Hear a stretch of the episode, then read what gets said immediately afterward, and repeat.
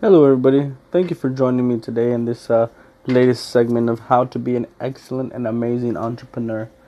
Um, I mean, where can I get started? Um, being an entrepreneur, it's it's not something that you could just you know develop overnight. Um, that just happens to you.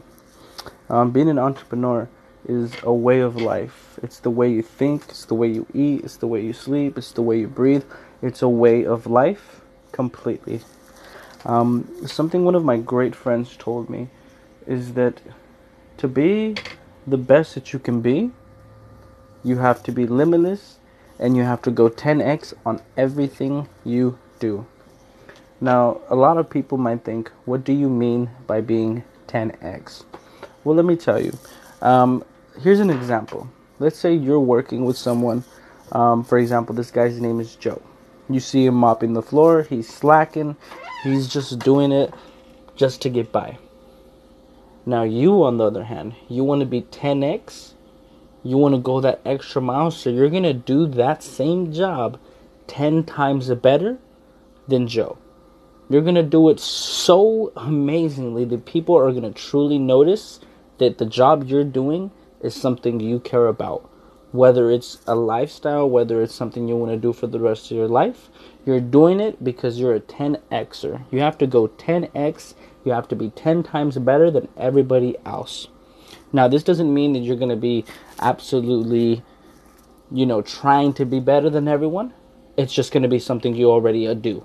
You know, people are going to start to see that when you're always 10xing, that you're a 10x type of person. That you always take the extra mile to do everything correct.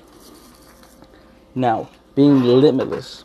Being limitless is absolutely 100%, in my opinion, a lifestyle. To be limitless, you have to ensure yourself that you never, ever put any kind of boundary around yourself. And if at any point in time, at any point in your life, there is a boundary, you gotta analyze, utilize the tools that you have, and figure out what you're gonna do to overcome that boundary. Now, let me tell you, this is my first podcast, and, and honestly, I'm speaking the truth. I'm speaking what I know, the knowledge that was provided to me. And throughout this series, I'm going to continue to provide that knowledge. And as I gain, and as I gain momentum in all of this, I'm going to provide better and more, and a lot of interesting, actually, topics um, that I think could really help young entrepreneurs that at the beginning of my time really helped me. So thank you for tuning in. Come back tomorrow, there will be more.